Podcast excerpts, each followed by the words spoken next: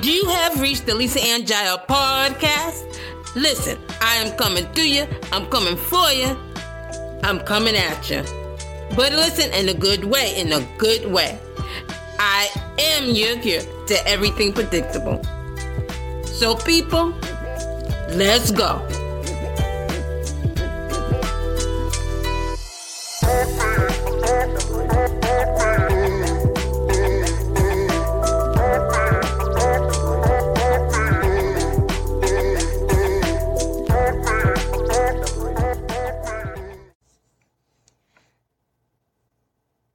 Good afternoon. And depending upon when I upload this on Sunday, good morning. It is Sabbath, so happy Sunday to you. And today I'm coming to you with one of my favorite scriptures because it's very plain and it is self explanatory and it reminds me that there is a ticking clock on behavior. And with that being said, I will be teaching from Isaiah chapter 59, verses 1 through 4. And the title, which I don't often do, is called Reset Your Soul. Reset your soul. Now, before I start with scripture, let me define or tell you first what your soul is. So, your soul is the inner part of your being where all your desires, your emotions, and your feelings dwell. Now, how does all of the above get into your soul through what you watch, through what you listen, and through what you speak. Your ear gate, your eye gate, and your tongue. So what happens is with the soul is that if you're not careful and you feed the flesh man, which is the sin nature of who you are, more than the spirit man, it can destroy the soul. Because what goes into the soul then is cause and effect of what happens on the outside of your nature. On the outside, it induces your actions. This is your soul. Now, I'm going to go to the scripture, and it reads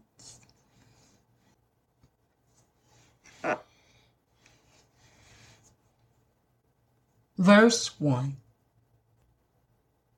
Surely the arm of the Lord is not too short to save, comma, nor his ear too dull to hear. Verse 2 But your iniquities have separated you from your God. Semicolon, same verse. Your sins have hidden his face from you, comma, so that he will not hear. Verse 3. For your hands are stained with blood, your fingers with guilt. Your lips have spoken falsely, comma, and your tongue mutters wicked things. And the last line on verse 4. They rely on empty arguments. They utter lies. Semicolon. They conceive trouble and give birth to evil. And again, the title of this particular expounding is Reset Your Soul.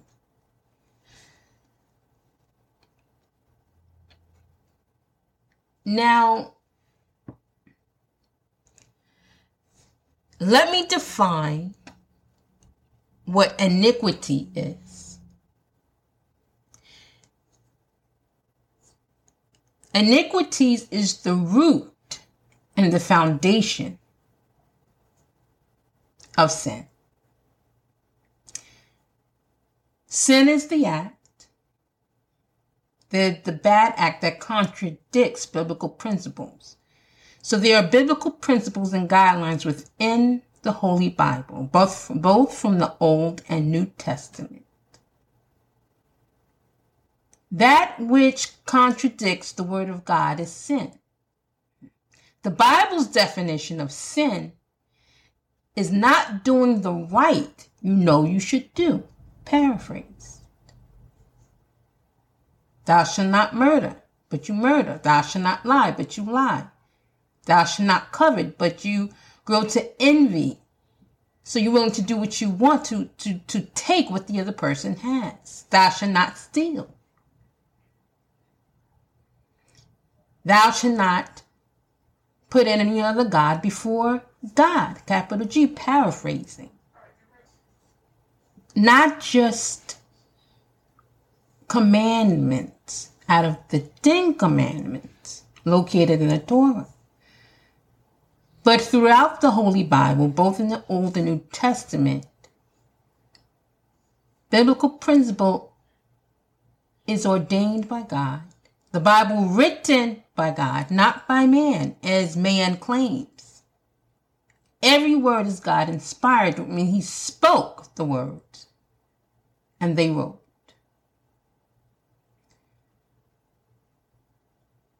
So, with this being said, sin is not doing the right you know you should do. So we should always be reflecting God's heart. Otherwise, we are living contrary to biblical principle. And then we're representing the other team instead. So, iniquities is in relation to sin. But your iniquities have separated you from your God. It is the root it is the root. But your iniquities have separated you from your God. That is verse 2. Now, with this particular scripture, I must disclose God is a God of love, but He is also a God of wrath. And He does walk away, He does walk away. Now, people say God would never turn his back on on individuals. That is not so. According to the and according to the scriptures, that's Bible. Matter of fact, in the following line of scripture says, Your sins have hidden his face from you, comma, so that he will not hear. So therefore, when you are walking contrary to biblical principle and you are not adhering to his um, guidelines and you are living the way you want to live for yourself and no one else. Because people watch what you do, and if you have children, this can be very dangerous. But when you live this way, he's saying that your prayers are not even heard. He's not listening to your prayer. He doesn't listen to a sinner's prayers. Somebody may say, well, I'm a Christian. I just make mistakes. But the cross covers, does cover mistakes and human error, not practice deliberate, premeditated sin. The cross does not cover that. Because then you are taking advantage of grace and what Jesus did on the cross for our sins. So there comes the point, according to the scriptures in the New Testament, in the New Testament, that says that when an individual gets to a certain point and they're just simply living the way they want to live, whether it's multiple sins or in a specific, getting caught up in a specific lifestyle, the God then turns them over into a reprobate mind. The reprobate mind is a mind and, and a person who will never and can never please God, and they will never get better. They will never have peace. Never. And they will never lay their eyes on the Father. God, capital G. So, for those who may feel as if maybe, perhaps, you have plenty of time, know, who am I to judge? I'm not judging, but this is a warning. I like to see people do well. I like, I enjoy seeing people prosper. And I like to see people blessed. Now, a lot of ministers, what they do is they tell you about, they preach on prosperity. But they don't tell you how to get there, and they, they don't. They certainly don't tell you how to keep it. They make you feel good, and you leave, and you're in the same predicament, you wonder why things are not changing. And it could be because of your lifestyle. It could be because of your attitude. It could be because it could be because you're complaining and murmuring. It could be because of your hoardiness or pride. It could be because you're ungrateful for that which you currently have and he cannot bring you to new altitude because you are you have no gratitude. It could be any one of these things.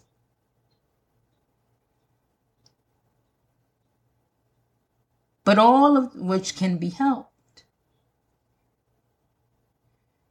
So therefore, I needed to clear up the misconception that God is the God of love, but he never gets angry or he's, you know, he doesn't walk away, and he does.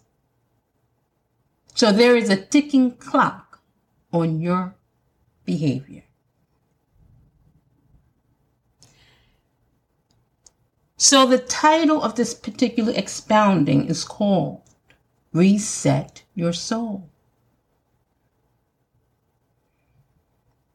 Be careful of what you watch because it can influence your behavior. Be careful of what you listen to because it can influence your behavior. Be careful who you listen to. Bad company corrupts good character. So it, it can be very dangerous. And sometimes you have to get the sin out of the camp. If you have other children at home and you have an adult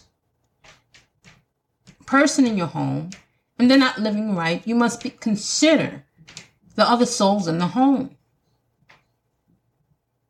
And you must, because sin is catchy, and children normally do not do what you say, they do what you do. They tend to mimic and copy So I just want to say that it may be time to reset your soul. Start spending more time with God. Use your gifts and talents to glorify Him and to be a wonderful asset to the rest of the world around you so that the younger generations coming behind you can say that this person was an encouragement. This person was a comforter. This person was a hero. This person helped. Now you could be a legacy. But what kind of legacy you leave behind is really up to you. You could choose to be Pharaoh, or you can choose to be a Moses.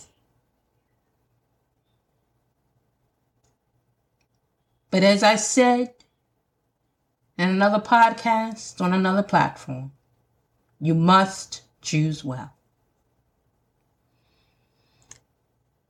I did not expound on every single line of scripture, but I did want to give supporting scripture to my statement and the title of this podcast reset your soul.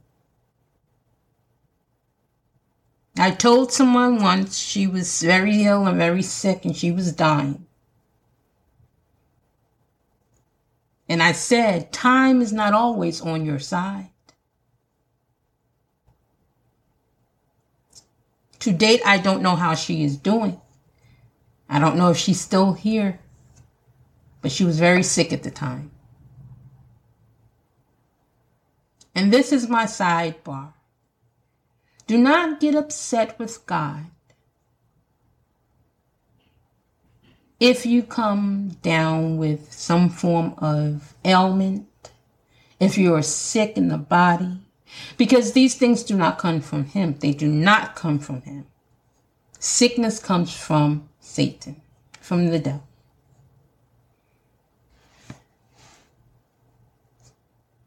Being ill, depending on your perception and depending upon, you know, how you look at your circumstances, can be a blessing in disguise. There are those, many, many, many, who have gone on to glory or transitioned or died because the sinner dies, but the God fearing person, the faith oriented person, the saved person, churchy term, but the saved person, one who has a personal relationship with Jesus Christ, one who loves God, they transition they transition. There is no death for the Christian.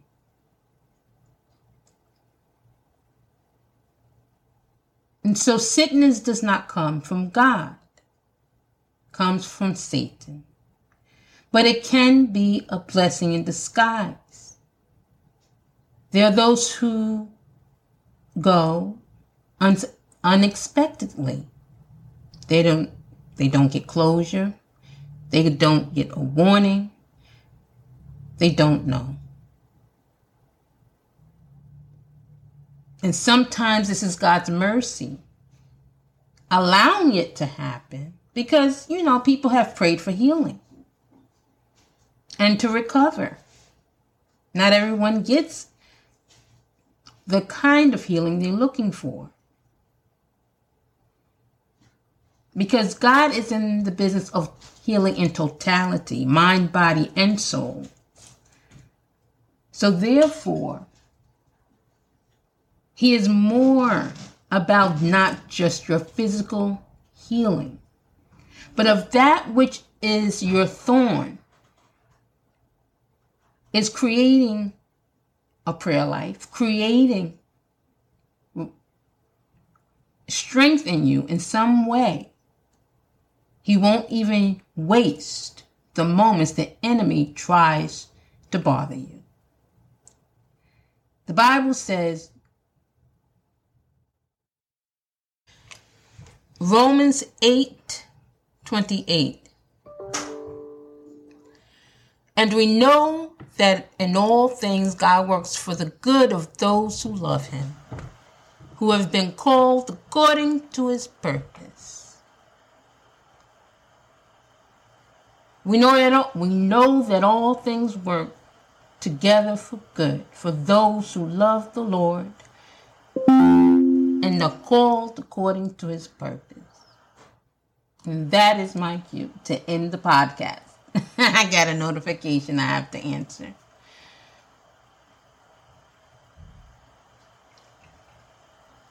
So trust God no matter what your situation or circumstance is. He's done, he doesn't waste a moment. He uses everything in your life to strengthen you and make you better, despite how you may feel. And this has been a Lisa Ann Jael Podcast, coming to you on Sunday. Happy Sabbath, and enjoy the rest of your weekend.